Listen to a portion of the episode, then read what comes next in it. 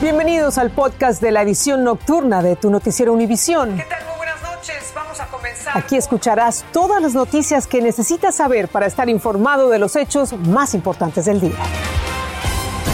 Viernes 19 de noviembre y estas son las principales noticias. La absolución de Kyle Rittenhouse de todos los cargos por matar a tiros a dos hombres profundiza el debate en el país sobre el uso de armas de fuego en defensa propia. Más de 50 millones de viajeros esperan para este feriado de acción de gracias. Tras semanas de retrasos en aerolíneas y el aumento en el precio de la gasolina, les tenemos recomendaciones para tener en cuenta antes de salir de casa. Nueva jornada de terror en México. Sicarios cuelgan los cuerpos de 10 personas en puentes y ejecutan a otras 9 en Zacatecas. La situación es tan grave que muchos policías renunciaron a su trabajo. Este es Noticiero Univisión Edición Nocturna con Patricia Yañot. Muy buenas noches, les saluda Félix de Bedut. No culpable fue el veredicto del jurado en el caso del adolescente que mató a dos personas y dejó herida a otra durante las violentas protestas del año pasado en Kenosha, Wisconsin. Así, los miembros del jurado exoneraron de cinco cargos de homicidio y de intento de homicidio a Kyle Rittenhouse. Viviana Ávila nos tiene detalles del fallo y las reacciones que ha provocado. Así es, buenas noches, Félix. Hasta el momento, un parte de tranquilidad en los alrededores de la corte de Kenosha, donde se conoció este veredicto de no culpabilidad. Hasta el momento no ha habido necesidad de la intervención de la policía ni de elementos de la Guardia Nacional. El veredicto de no culpabilidad fue recibido por Kyle Rittenhouse, de 18 años, con mucha emoción, pues lo vimos colapsar y después abrazar a uno de sus abogados defensores. Fueron cuatro días de deliberaciones, por lo menos 27 horas para que los 12 miembros del jurado alcanzaran esta decisión. La defensa se mostró sorprendida diciendo que no se esperaba que tomara tantos días esta decisión y que Kyle Rittenhouse sintió un gran alivio por lo que el jurado hizo el día de hoy y que jamás hubiera deseado que esto pasara. Por supuesto, hubo reacciones encontradas el día de hoy luego de conocerse este veredicto de no culpabilidad.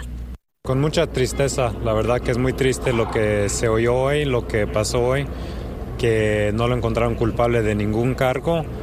Ah, siento que es un fracaso en el sistema de justicia. Ah, pero el jurado sí tomó su tiempo, ah, tomaron como tres días, iba muchos videos y muchos testigos en este caso. Ah, yo pienso que ellos sí tomaron su tiempo para hacer una, una decisión lo que ellos hicieron. Tanto las familias de Joseph Rosenbaum como la de Anthony Hoover manifestaron su decepción con el veredicto del día de hoy. Y por su parte, el gobernador Tony Evers dice que la comunidad de Kenosha sigue siendo fuerte, resiliente e invita a los miembros de la comunidad a manifestarse de manera pacífica. La información que a esta hora tengo desde Kenosha. Regreso contigo. Gracias, Viviana. Y pasamos ahora a México, donde continúan avanzando lentamente las caravanas de migrantes y en una de ellas viaja la integrante más pequeña, una bebé de solo dos meses de nacida que sus padres cuidan con esmero en medio de unas condiciones muy difíciles. Pedro Ultreras, que viaja con la caravana, conversó con ellos y nos tiene sus testimonios. Gabriela Michelle es la bebé más pequeña de esta caravana y viene muy bien portada, dice su padre. A veces molesta cuando tiene sueño, cuando está orinada o cositas así. Sus jóvenes padres tienen como destino la ciudad de Tijuana y se unieron a la caravana cuando la pequeña tenía un mes de nacida. Como ellos, en la caravana vienen muchos padres con niños, familias completas, como la de Flor González, que son siete, incluyendo cuatro niños. Gracias a Dios, Dios le da la fortaleza a uno para seguir adelante y vamos bien, con fuerza. Como muchos padres, Flor se ayuda de esta carriola que le regalaron en el camino. Aquí carga a sus hijos y sus pertenencias o comida que le van otorgando por donde pasa. Hay personas buenas aquí, son mexicanos, pero siempre le ayudan a uno. Otros migrantes que no han encontrado carriolas han hecho sus propios inventos para ayudarse con sus pequeños. Que venía muy cansado y entonces la puede conseguir por ahí. Ya son 26 días caminando y la caravana se empieza a debilitar. El Instituto de Inmigración ha apostado al cansancio, los han dejado caminar por 300 millas y ahora poco a poco los convencen de que se entreguen a cambio de un permiso humanitario. Yo quiero que esta decisión mía sea valorable, sea hecha a mi voluntad, pero que no me vayan a traicionar. Mientras tanto, la segunda caravana que salió ayer de Tapachula con más de 2.000 migrantes ha recorrido 45 millas y hasta ahora nadie ha optado por entregarse a inmigración. En los últimos tres días, por lo menos 100 migrantes se han entregado a inmigración por enfermedades, cansancio o lesiones en los pies. Y vienen muchos que prácticamente ya no pueden caminar. Y se teme que en los próximos días también se entreguen a inmigración y así esta caravana se vaya debilitando cada vez más. En Veracruz, México, Pedro Ultreras, Univisión. Y también en México las autoridades rescataron a 600 migrantes que viajaban por el país hacinados en dos camiones. El operativo tuvo lugar en el estado de Veracruz, en una autopista donde agentes de la Guardia Nacional y la Policía Ministerial detuvieron este tráfico de personas. Los migrantes están siendo procesados para iniciar el trámite de repatriación a sus respectivos países. Y volviendo a los Estados Unidos, como hemos venido informando y además lo sentimos todos los días, la inflación está en su punto más alto en los últimos 30 años y hará que la típica cena de acción de gracias cueste 14% más. Un pavo de 16 libras, suficiente para 10 personas, costará 24 dólares, casi 5 dólares más. Si se añaden los ingredientes para la cena tradicional, el costo se eleva a 53 dólares, alrededor de unos 5 dólares por persona. Expertos pedían dicen que el alza de los precios persistirá durante la temporada de fiestas. Y hablando de economía, se ha lanzado una alerta al consumidor para que evite los fraudes y estafas durante esta temporada de compras, sobre todo cuando se hacen esas compras por Internet, donde los delincuentes están a la casa de información clave para robarse los datos y, y, el dinero de los clientes. Danay Rivero nos tiene los consejos de los expertos para no caer en manos de estafadores. Con los días festivos a la vuelta de la esquina comienzan los tan esperados intercambios de regalos, pero también los fraudes de compras en línea, según una alerta de AARP a los estadounidenses. Cuando uno hace compras en línea, debe saber que hay algún riesgo de fraude. Eh, hacer un clic en los anuncios de las redes sociales pueden llevarte a un sitio clonado de una tienda legítima o puede descargar un software malicioso en su dispositivo dándole así al delincuente cobertura para robar los datos de acceso a las contraseñas de dispositivos y hasta las cuentas de banco. Según un estudio de la agencia, un 34% de los adultos en Estados Unidos reciben notificaciones falsas de envíos. Regularmente la persona termina comprando algo que nunca llega o una versión con una calidad inferior a la que esperaba. También puede recibir tarjetas de regalo sin saldo, pero para que usted no caiga en las garras de los estafadores, los expertos sugieren una serie de consejos. Número uno, pagar con tarjeta de crédito, no de débito, de crédito, ya que tienen un sistema antifraude muy fuerte que protege al consumidor. Segundo, no poner información personal. Y número tres, si ves que la oferta es demasiado elegante, probablemente sea un engaño. Además, recomiendan comprar las tarjetas de regalo en línea directamente del minorista para que los ladrones no puedan manipularlas. Cuando compre en línea, visite el sitio web y no lo haga a través del enlace de un anuncio o correo electrónico. El estudio arrojó que casi 8 mil personas al mes llaman a la línea de la ayuda de la red contra el fraude de la agencia para denunciar posibles estafas. Este año los estafadores están usando las compras en línea, los envíos, las tarjetas de regalo, las aplicaciones de pago entre particulares y los nombres de entidades benéficas. Estás escuchando el podcast de tu noticiero Univisión. Gracias por escuchar. A menos de una semana del frenesí viajero por el feriado largo de Acción de Gracias, expertos recomiendan precauciones básicas debido a que se espera una movilización similar a los niveles previos a la pandemia. Los consejos van desde prepararse con anticipación hasta aprovechar las ventajas de la tecnología para simplificar trámites y reducir el estrés, como nos explica Peggy Carranza. Con 48 millones de potenciales viajeros por carretera y otros 4 millones en avión, según la AAA, los inconvenientes son inevitables. Que la reservación que yo hice no aparece en el sistema, ahorita están tratando de buscar a un vuelo. Agente de la aerolínea me dice a mí de que tengo sobrepeso en, en, el equipaje y que debo quitar para tener 50 libras exacto. A los dos pasajeros los salvó haber llegado temprano al aeropuerto, una de las principales recomendaciones de blogueros. Uploading to uh, un código que es de la vacuna o el COVID test, eso es muy bueno tenerlo a mano en tu teléfono para hacer tu el check-in rápido, hacer entrar al avión rápido y hasta inmigración. Además, sugieren empacar bocadillos y dispositivos electrónicos con sus respectivos cargadores para entretenerse. Estar conectado en el internet, tener wifi. Lo que recomiendo es eh, en el aeropuerto cuando salgas compres una SIM card del país o de la ciudad que tengas.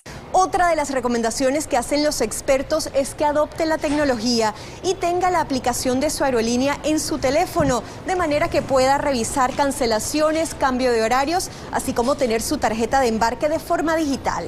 En caso de viajar por carretera, asegurarse de que sus llantas estén bien infladas, porque podría ayudarle a ahorrar gasolina. Y por supuesto, un buen mantenimiento del auto, en caso le agarre una tormenta en el camino, como la que se pronostica en varios estados el próximo domingo. En Newark, Nueva Jersey, Peggy Carranza, Univision.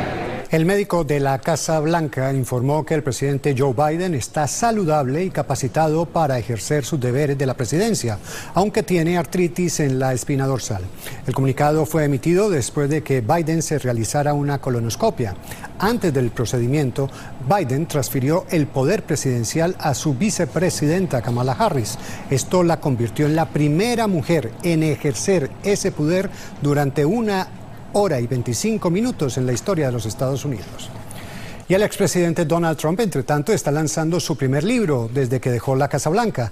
Se trata de una colección con más de 300 fotografías titulada Our Journey, nuestro viaje, y en el que el mismo Trump seleccionó las imágenes y escribió los pies de foto. Algunos de esos pies de foto no son nada corteses con sus oponentes políticos, como por ejemplo Nancy Pelosi, la presidenta de la Cámara de Representantes. El libro se vende por 74 dólares con 99 centavos. Y hoy la Cámara de Representantes aprobó de forma partidista el plan económico de la Administración y que tiene miles de millones de dólares. El proyecto incluye fondos para las familias hispanas de bajos ingresos, como licencias pagadas por enfermedad y beneficios migratorios. Pablo Gato nos tiene detalles de este presupuesto que debe superar un difícil trámite en el Senado. ¿Qué hay en el paquete económico de Biden aprobado por la Cámara Baja que beneficie especialmente a las familias hispanas de bajos ingresos? Si usted es un padre, un anciano, un niño o un trabajador, esto es para usted, declaró Nancy Pelosi. El paquete incluye subsidios para el cuidado de niños, preca universal y gratuito, licencia familiar pagada, extensión de los créditos tributarios por niños y subir los subsidios por el Obamacare. También intentará reducir los pagos para las medicinas para ancianos.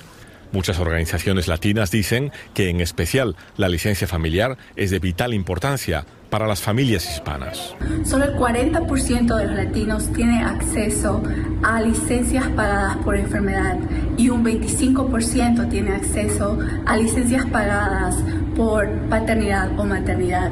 El paquete también incluye inmigración. Da la oportunidad a millones de personas indocumentadas de poder trabajar con un permiso de trabajo. Concretamente a unos 7 millones de indocumentados. Sin embargo, los republicanos bloquearán el paquete legislativo. Porque eso siguen gastando dinero que no tenemos, lo están regalando. El dinero que hay en este paquete equivale a toda la producción económica de Brasil y Colombia durante un año.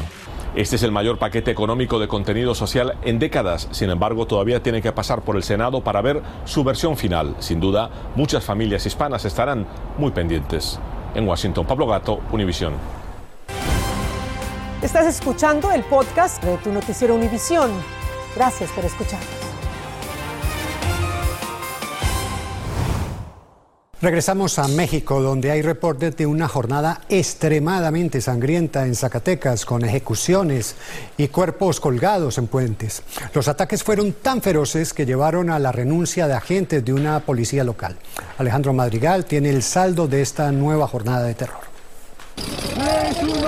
Mientras el presidente Andrés Manuel López Obrador se encontraba en Washington, en México la violencia se recrudeció. Solo en Zacatecas se registraron 19 ejecuciones en las últimas horas, de las cuales 10 personas fueron colgadas de un puente. Sí, pues me da miedo, pero pues me aguanto. No me empujo para adentro. En redes sociales circula este video de gente armada del cártel de Sinaloa. ¡Arriba el baño!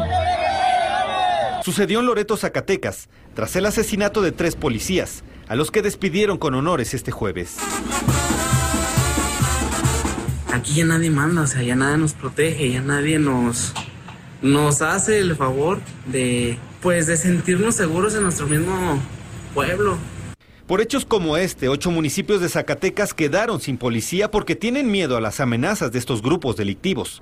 Autoridades piden a la gente no viajar por carretera conscientes de que el problema pues no necesariamente está en, en, Durango, pero sí pues afecta a los duranguenses que, que, viajan a, no solo a Zacatecas, sino al centro del país. Y si esto no bastara, se espera más violencia tras la detención el pasado martes de Rosalinda González, esposa del Mencho, líder del cártel Jalisco Nueva Generación. Hay dos marinos secuestrados presuntamente por estos hechos. Estemos atentos a eh, posibles eh, circunstancias que puedan estarse presentando de incremento de esta actividad delictiva. En la declaración conjunta firmada por los tres países, Estados Unidos se comprometió a controlar el tráfico ilegal de armas que empoderan a estos cárteles e inundan de sangre a este país. En la Ciudad de México, Alejandro Madrigal, Univisión. Entre gritos desesperados, una mujer fue rescatada por un equipo SWAT de las manos de un hombre que la tenía secuestrada en un edificio en Los Ángeles. Los agentes dieron de baja al secuestrador, quien antes de raptar a la mujer amenazó con un arma a una familia, disparó a uno de los miembros, pero no lo mató. Sin embargo, la bala le rozó a un adolescente, causándole una herida. En Los Ángeles, un sospechoso de haberse robado un vehículo obligó a las autoridades a perseguirlo a gran velocidad hasta el norte del condado de Orange. En un momento dado, el hombre condujo en contravía mientras otros automovilistas pasaban aterrorizados de cerca por los carriles. El equipo SWAT tuvo que ser movilizado y tras un breve enfrentamiento, el sospechoso, como ven, finalmente se rindió. También en California, las autoridades arrestaron a dos personas después de que un camión blindado dejó caer bolsas de dinero en la autopista Interestatal 5 en Carlsbad, lo que provocó que algunos conductores se detuvieran para recoger ese dinero. El FBI está investigando el incidente y cuenta con suficientes videos de las personas que, como ustedes lo ven, recogieron ese dinero y además lo registraban en cámara. Así, ese dinero será recuperado para la Reserva Federal. El presidente brasileño Jair Bolsonaro admitió que hay deforestación y quema ilegal en la Amazonía, pero negó que sea a niveles récord como informó su propio gobierno. El mandatario culpó de esa deforestación a los países que compran madera a Brasil. Bolsonaro aseguró que la selva amazónica no se incendiará y agregó que las críticas a la política ambiental de Brasil dañan la imagen del país y las posibilidades de negocio. En Canadá, el gobierno está relajando las restricciones para que sus ciudadanos realicen viajes cortos fuera del país. A partir del 30 de noviembre, los canadienses totalmente vacunados y los residentes permanentes ya no necesitarán una prueba de COVID-19 negativa para volver a casa. Se trata de una medida que debería facilitar y abaratar el viaje, ya que las pruebas de COVID requeridas pueden costar hasta 300 dólares. Este domingo 21 de noviembre tendrán lugar las elecciones regionales y municipales en Venezuela convocadas por el régimen de Maduro. Más de 21 millones de electores tienen algunas horas para decidir si participan o no y por quién votarán, en medio de una aguda crisis marcada por apagones, falta de agua y comida y una inflación creciente y además de la pandemia. Y para terminar, y como esta edición, el presidente le perdonó la vida a dos pavos. En este primer perdón presidencial, Biden perdonó a Peanut Butter y a Jelly en una ceremonia en la Casa Blanca. Así que estas aves que viajaron desde Indiana hasta Washington pueden estar tranquilas porque no formarán parte de ninguna cena familiar. Y con ellos nos despedimos y les deseamos una feliz noche. Gracias por escuchar el podcast con las noticias en desarrollo en tu noticiero Univisión.